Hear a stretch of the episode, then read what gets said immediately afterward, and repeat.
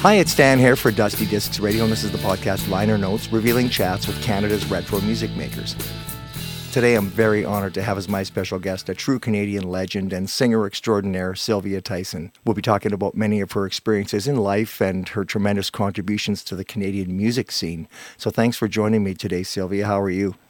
I'm very well, thank you. And it's a beautiful sunny day here in Toronto. Yes, there you go. Well, it's a real honor for me to speak with you. I must say, uh, you know, we've had some retro artists on here, and of course, retro, I guess that's from your 60 years uh, plus, I guess, now, because uh, you started in really in well, the early some 60s. of it's retro, some of it's more recent. Yes, you're still active, which is really nice to see.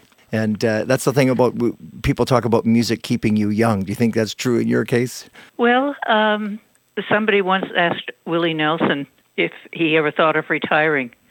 And he said, All I do is play golf and play music. What do you want me to give up? Yeah, well, there you go.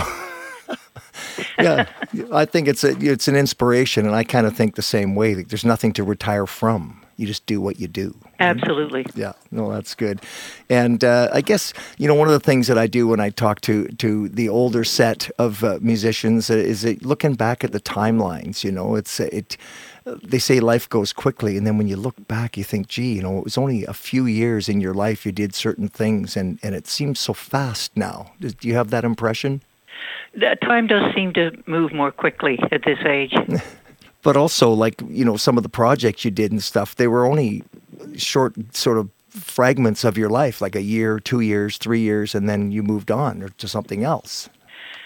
Yes well one friend of mine calls me the mother of reinvention.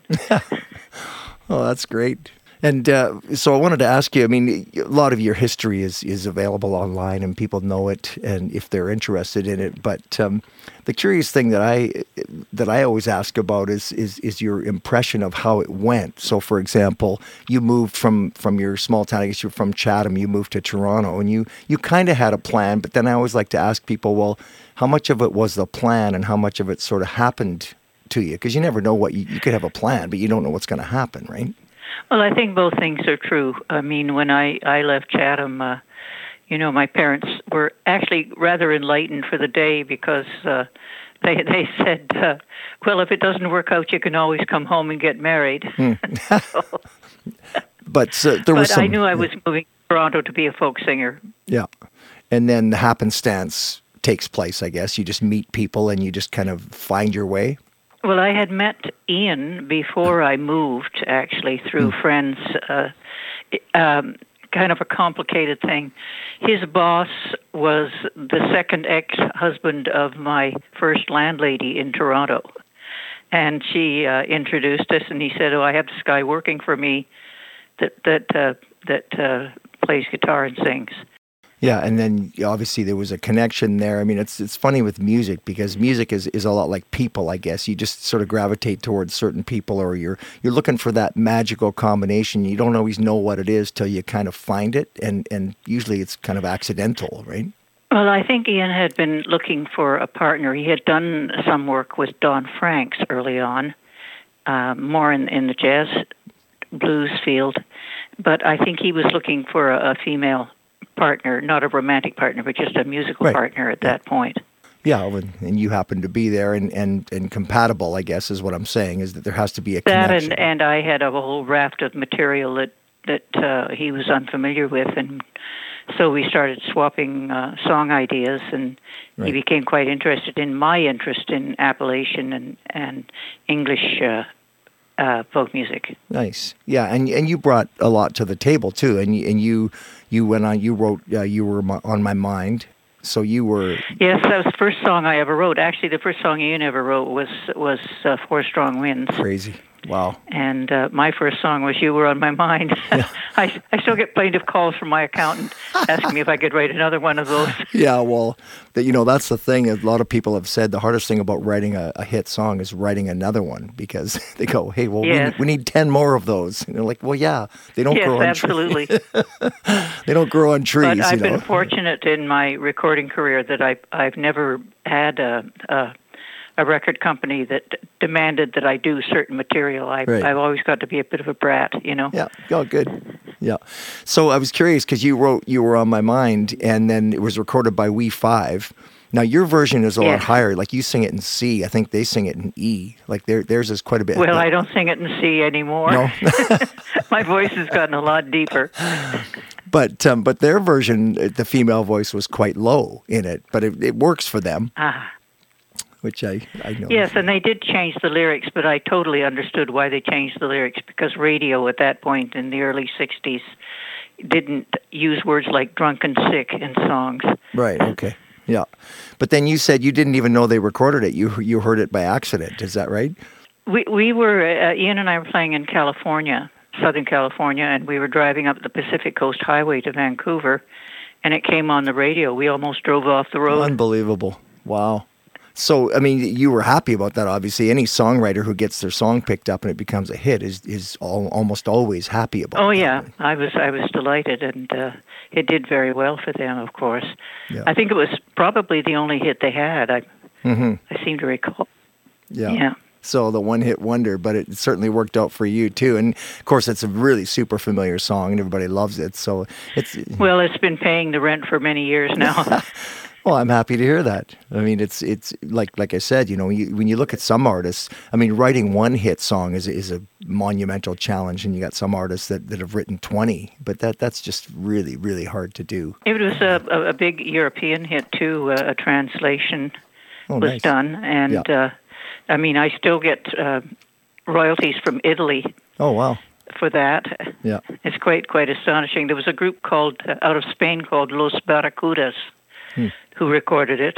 yeah, Um, Io ho in mente te was the translation. yeah. Wow. Well, isn't that neat? Well, that's cool. That's rather fortuitous. I mean, you, th- those things again, you don't. No pla- kidding. you don't plan those things; they just kind of happen, and you go, oh, "Okay, that Yeah. sounds." And I'm very thankful to the the uh, Italian translator who, Yeah. who did did the lyrics yeah. Oh, very nice. because he seems to be uh, very aggressive on behalf of the copyright. Yeah, yeah, good. And and of course you get that that all flows. It's all worked out now. You uh, the curious thing to me is like back in those days, a lot of people got exploited, and some people even signed away their song rights. Uh, like a John Fogerty, and there's other many other examples of people who signed away 100% of their song. You must have had someone that uh, was in your corner. Well, of course, we had a, an excellent manager at that time, Albert Grossman. Okay. But that those were the days when publishing companies took all of the publishing, and Yeah. you had your writers' royalties. Okay, but you still maintained yours, so that was that was good for you at a time when I had I had, my, I had the writers' royalties. I didn't have the publishing royalties until 30 years later. Oh, okay. Interesting. But at least you were getting paid on those songs, is my point. Oh yes, which is- absolutely. yeah, that's great.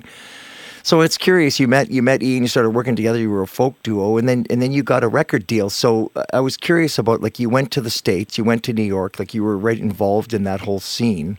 And how did you end up with a Yeah. record? How did you end up with a record deal? That wasn't even easy to do back then, right? I mean, it, not everybody got them. Well, again, as, as I say, we had a, a manager, Albert Grossman. He Okay. he did. Uh, we we went with Vanguard Records. He didn't want us to go with Vanguard. He wanted a, a more commercial label. no. But Vanguard was was the folk label at that point. Joan Baez, of course, was on. Right. Okay. And so you got a sort of a, a, you know, it wasn't one of the majors, I guess, is the way you'd put it, right? But it got you in the door. No, up to that point, Vanguard had done mainly classical music. Okay. And then you sort of semi relocated to New York. Is that correct? You lived there for a bit? Yes, I, I still have an apartment there. Oh, okay. But you were, you know, uh, staunchly Canadian too. Like some artists, you know, I mean, like you read Paul Anka's story, like he went to New York, he thought that was the place to be, and he just went there and immersed. And never himself. looked back. Yes, I yeah. know. yeah. But you you maintained your Canadian sort of status. Oh, absolutely. Yes. The one of the difficulties, of course, was that there wasn't that much work here. Hmm. Uh, you know, there were maybe half a dozen universities you could play, and then you had to wait another two or three years before they'd hire you again. Yeah. And there were clubs, but they were pretty small and few few and far between at that point. Yeah. So right. work in the states was inevitable.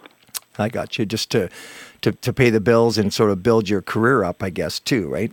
Yes, absolutely. And of course, uh, the U.S. is an enormous market. Even a moderately successful artist does very well in, in the U.S. Right. And uh, Yeah, and of course, as you are well aware, this is the ultimate sink or swim business, right? You either find a way and do it, or you sit at home and do nothing. Well, there's that, yes. or get a job. so, yeah. No, Never occurred to me. Yeah, well, you obviously you worked though. You paid your dues. I mean, you you traveled around and toured lots, right?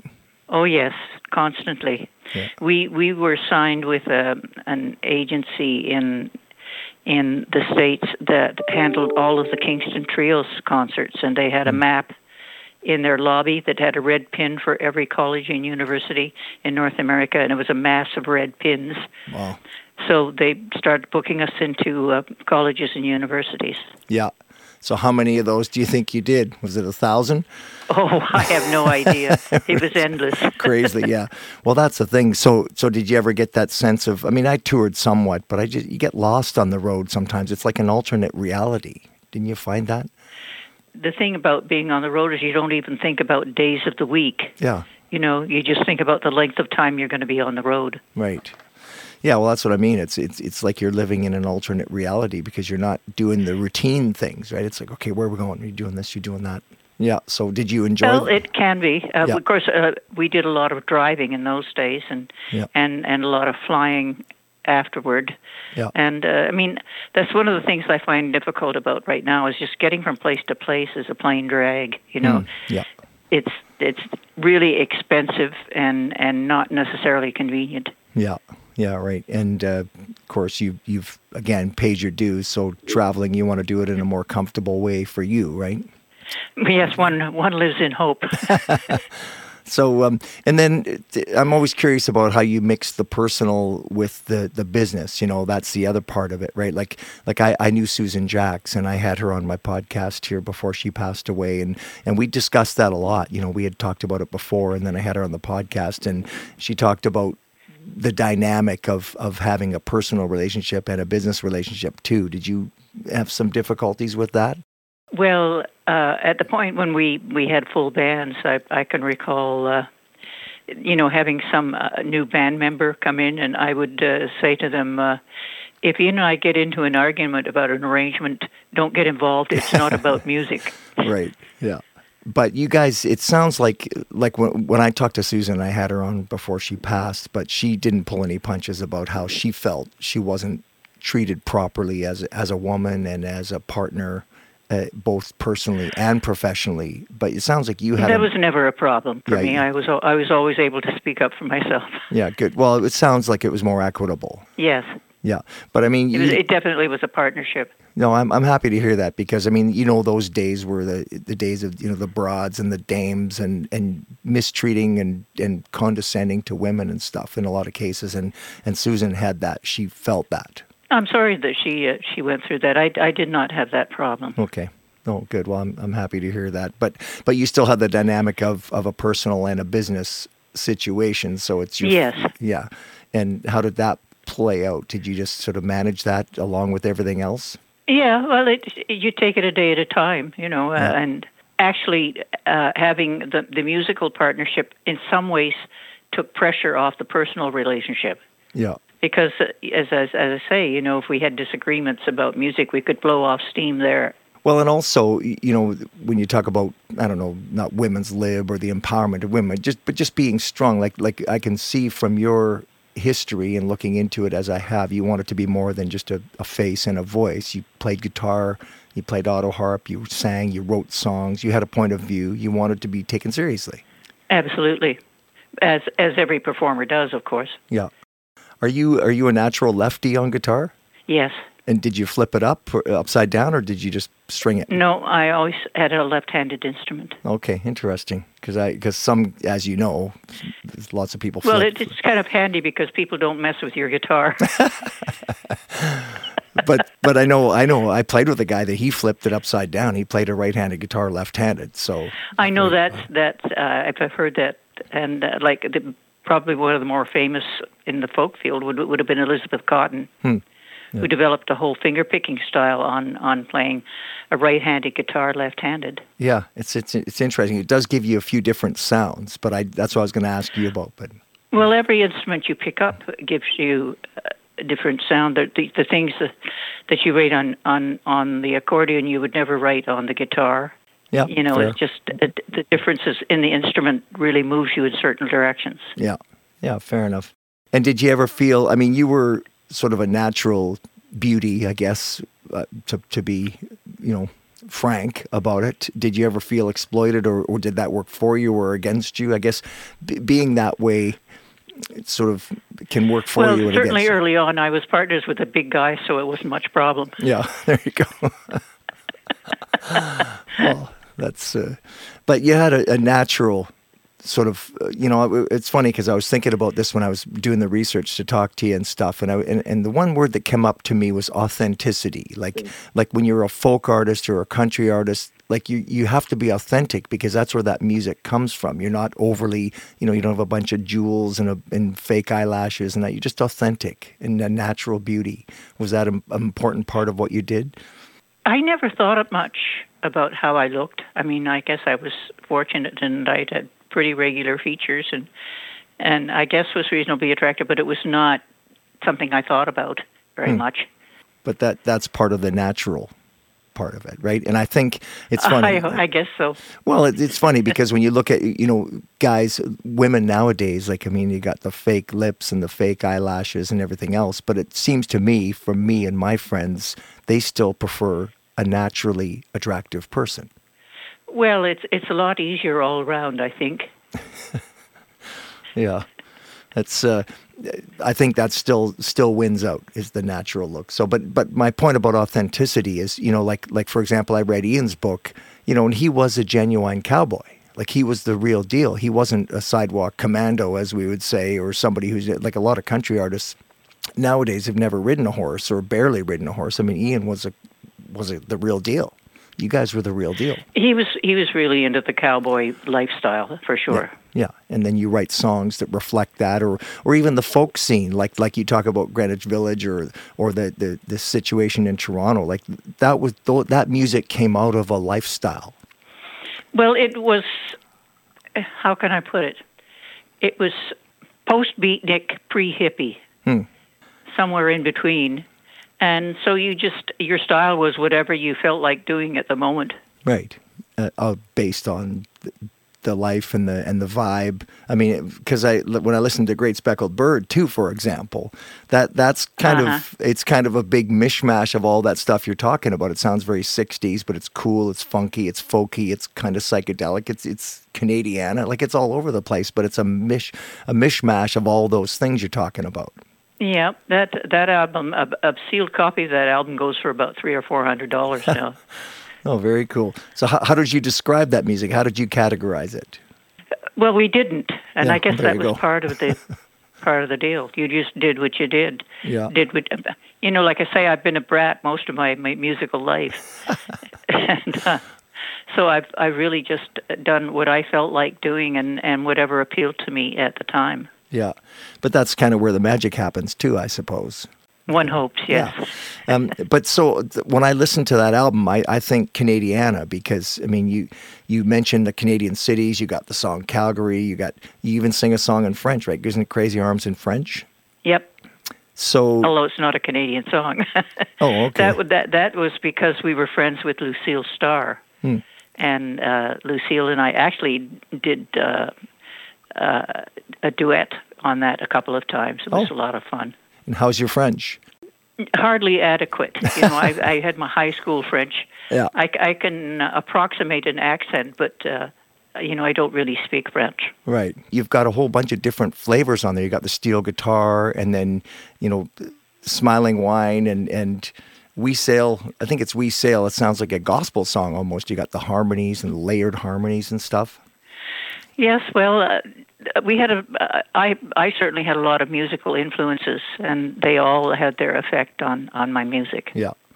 Yeah. Well, you know, I've, I one of the things I find very strange in in um, culture today is people talking about cultural appropriation, Hmm. and in fact, all music is cultural appropriation. right. I don't care. I don't care who it is. They've all been influenced by somebody, and that influence turns up in their music. Well, and don't you think it's kind of a compliment in a way? Well, uh, that, and I think it adds to to the interest and variety in the music. Yeah. Yeah, I, I never had an issue with it. I thought, well, you, if you hear something that you like, I mean, look what the Stones did with all the black artists in the states. I mean, they were hugely, yep. and they obviously they said it flat out. They didn't hide it at all. They said, yes, and and and as a result, they made some of those artists quite famous. Yes, which was is great.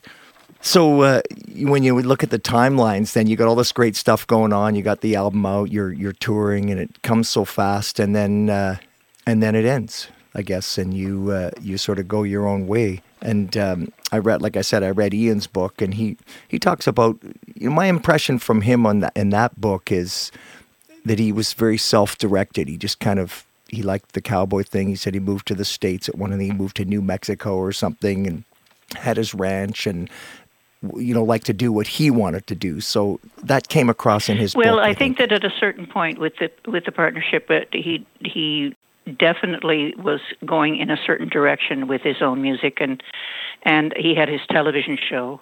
Right. And um, I had a, you know, we had a son, and I was home with him quite a lot, right.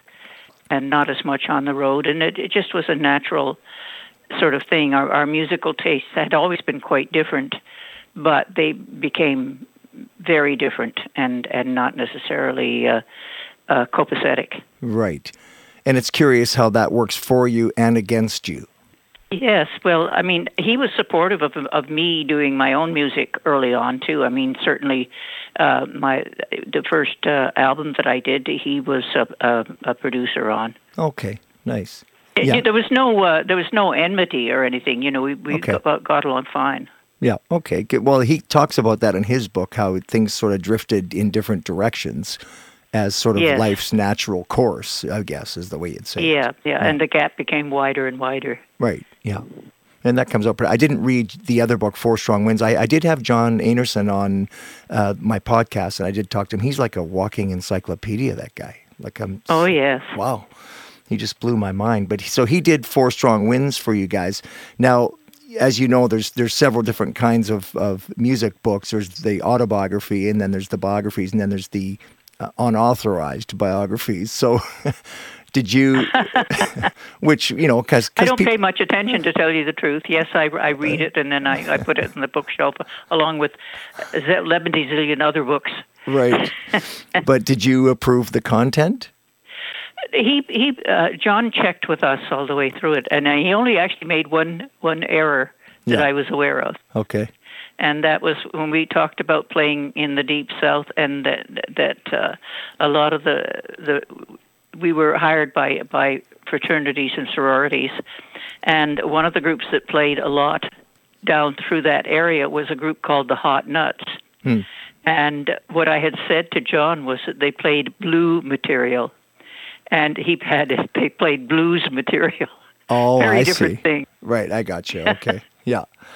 But he's pretty meticulous guy. But no, I was curious about that because, like the unauthorized biographies, obviously they write stuff that isn't flattering. You know, the autobiographies, people they they tend to leave out some of the the more negative stuff and and make the, themselves look better. I suppose is the way I would yeah, say. Yeah, I suppose. yeah. I, as I say, I don't pay much attention. Yeah. So when you when you think of Ian now, he passed, I guess, last year it was, right?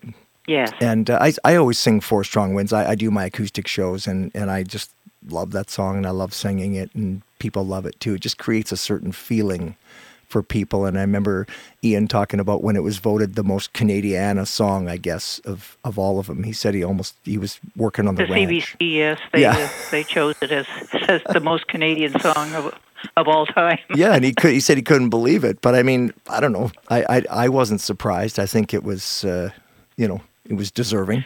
Well, I know that at one point uh, we we got an angry letter from some school teacher out in BC who said uh, that Ian had a lot of nerve putting his name on that folk song.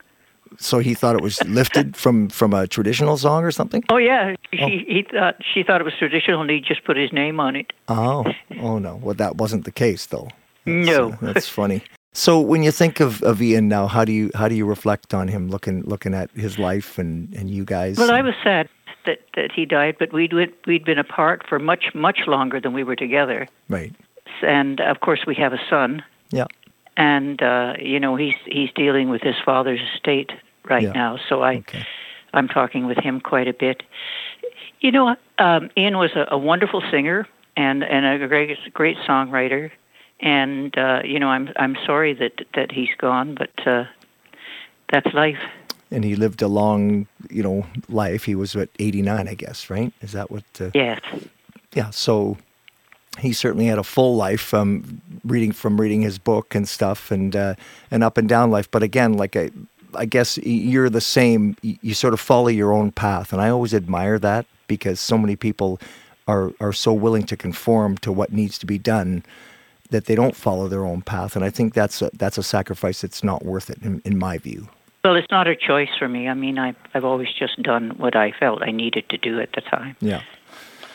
And then after you split, then you went out uh, on your solo career, and uh, you still had a record deal, right? You were still on Capitol Records.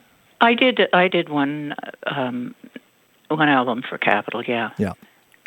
So how did that feel? Because you know when you when you get that name and you get to where you were and you go on as Ian and Sylvia, there's a certain swagger and a certain confidence that you have, right? People know you, they like you, they know the songs. Well, quite frankly, I think that when I started my solo career, people really didn't have any idea what it was I did oh, as a solo artist.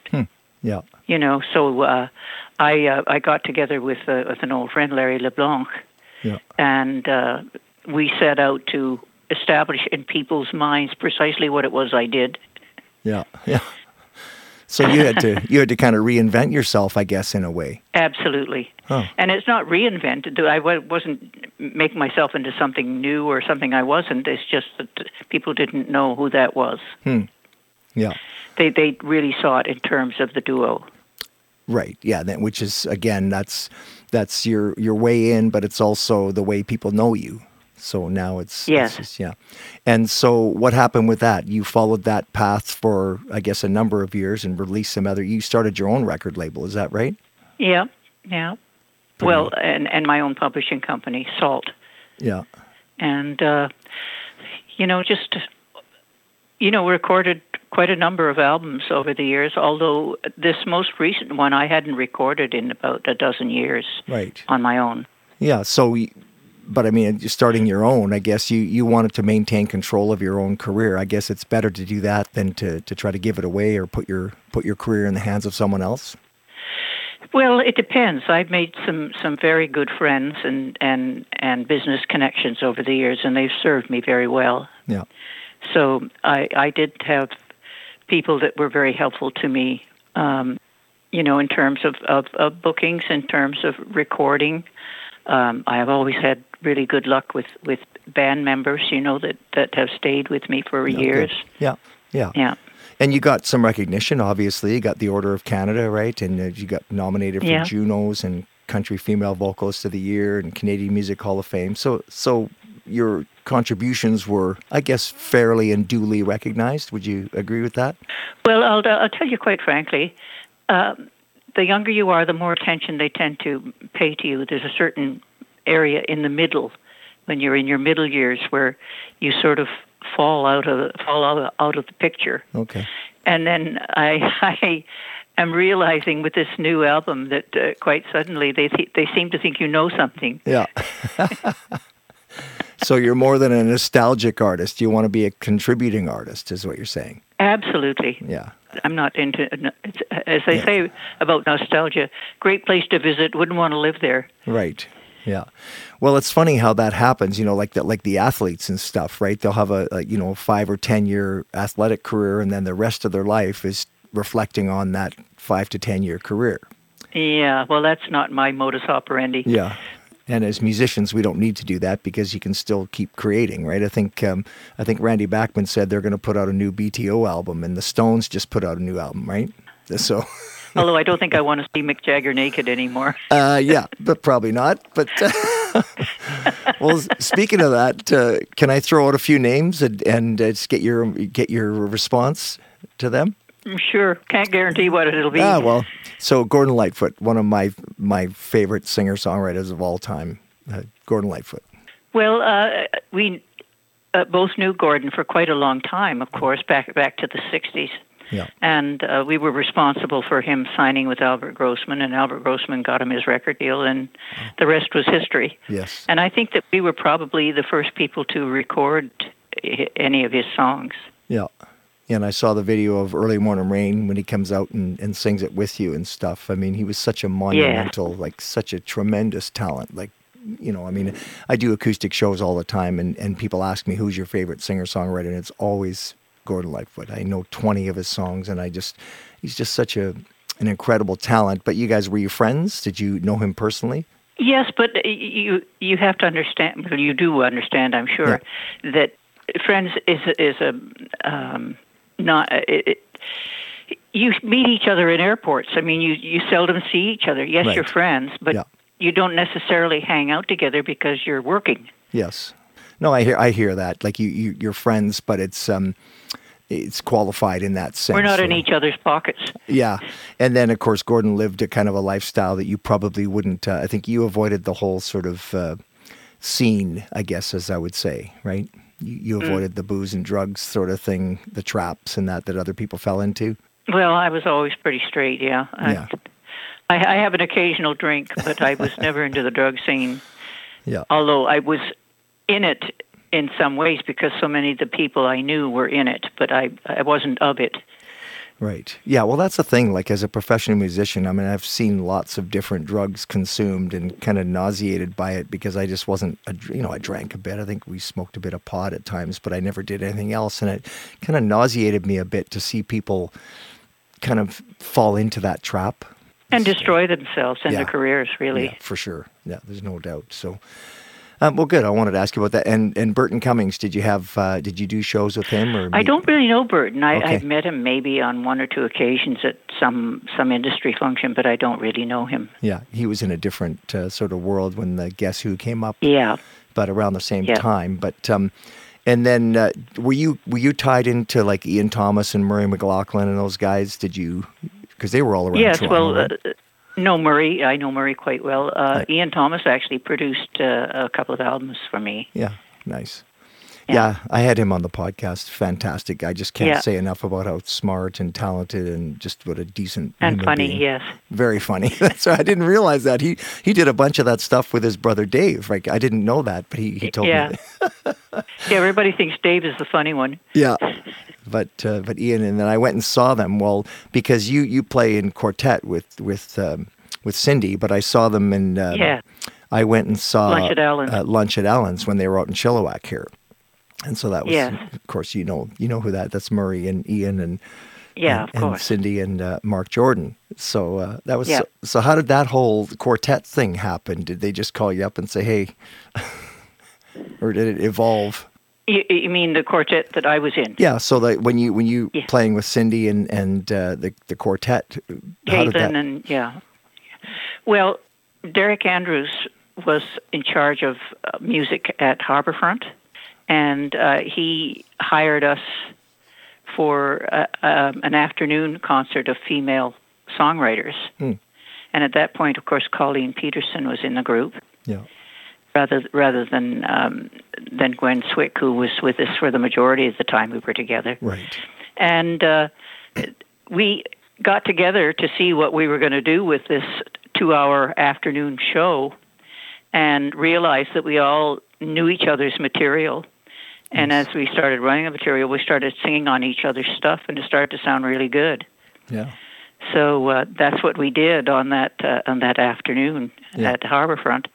Yeah. And the fact is, if we'd had an album, we could have sold a pile of them that day. The response was immediate. Yeah. Got, started getting calls from radio. Peter Gzowski phoned, phoned us immediately and wanted us on. Oh, nice. Uh, you know, it, it it just sort of snowballed. Yeah. No, good. Well, it sounds fantastic, but you bring a lot to the table there too, and you would have been the, uh, if I may say, the highest profile person of that group, I would think. Yes, yes. Um, and and I got to sing bass, which is more fun than anything.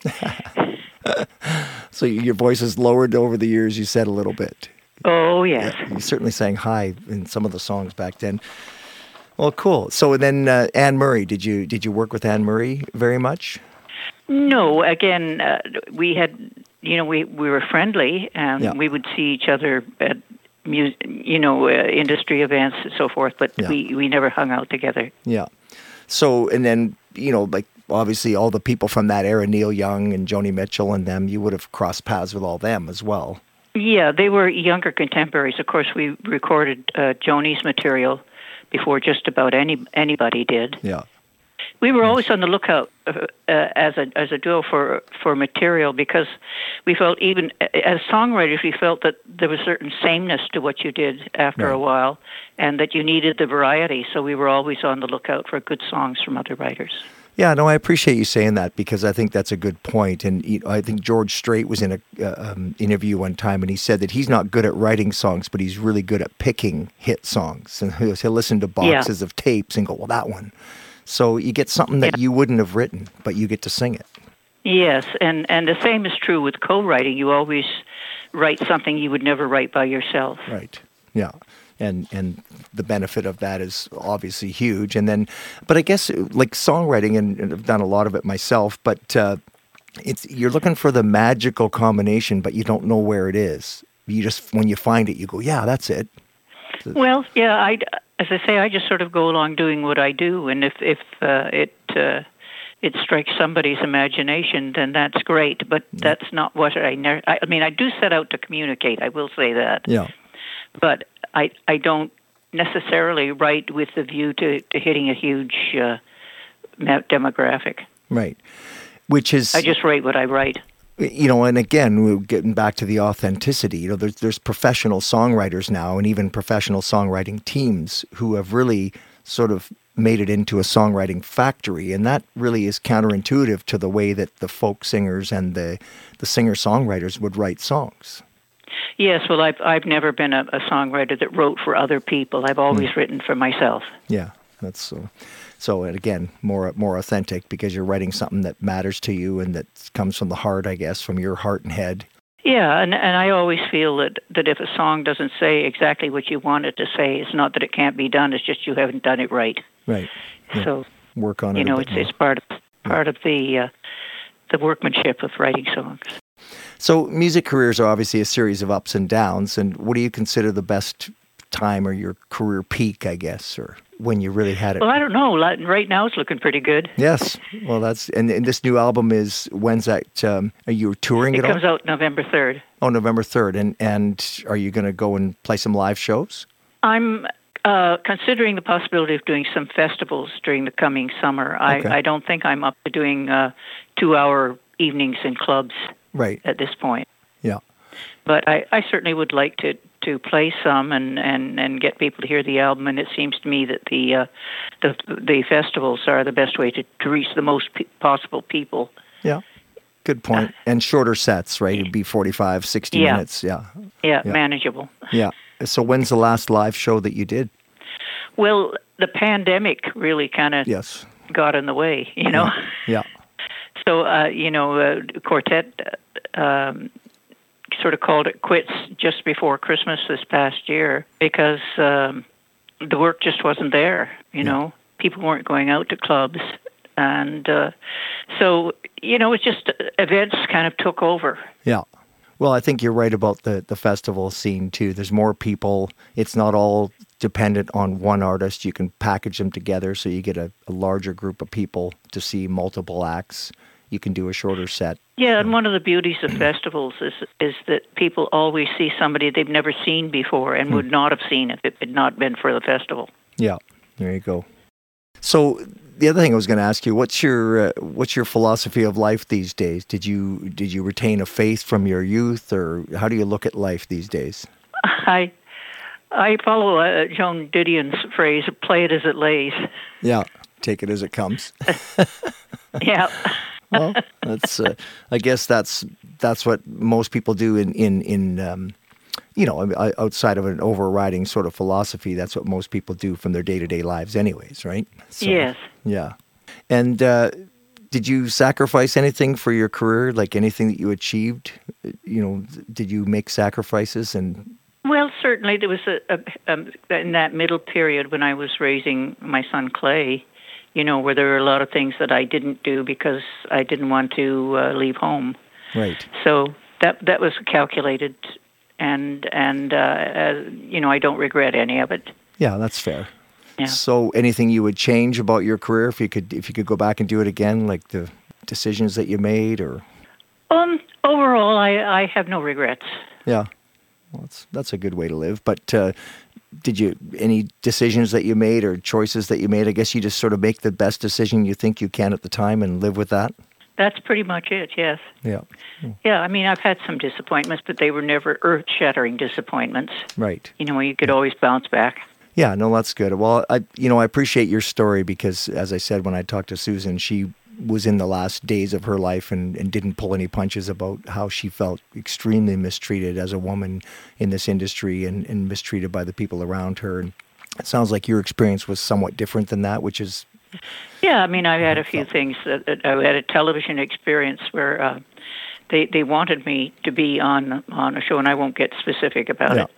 But the the, the uh, television executive I talked to when I was there with with the man who was managing me at the time, Bert Block, and uh, we named a certain amount of money that we wanted, which was more than a more than fair all around. And he said that he'd never paid that amount of money for a female Canadian performer. wow, wow. And and how long ago was this? So I said, find another Sylvia Tyson, and he, and we got what we wanted. Well, there you go. Yeah, but again, that I guess so. Some of those old habits die hard, right? I mean, what a, what a oh, I think so. I mean, no one would. A lot of that stuff is kind of ingrained, you know. But I mean, who would say that nowadays?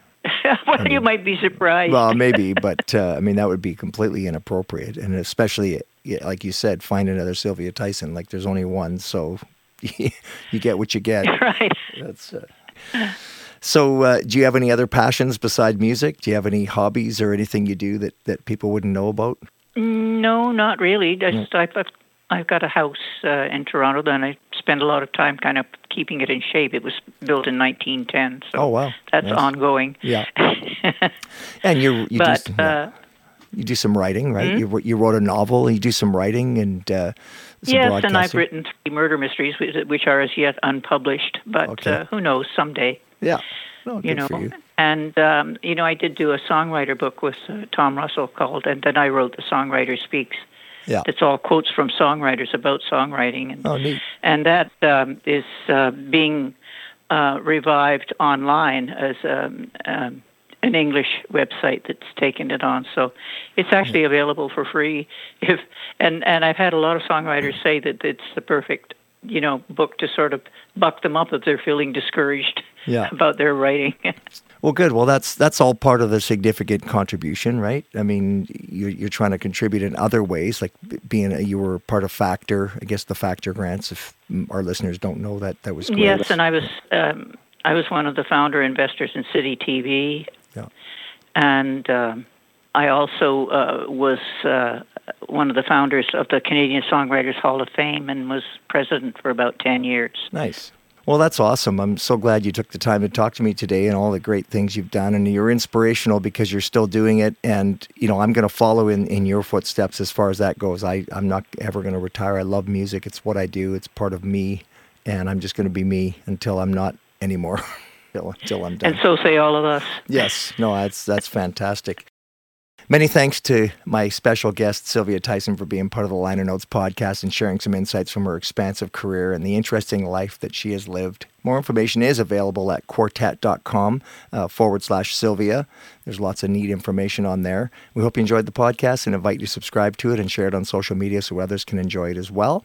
And you can also hear people that we're having on this show. You can hear them Tuesdays and Thursdays. So until next time, I'm Dan Hare.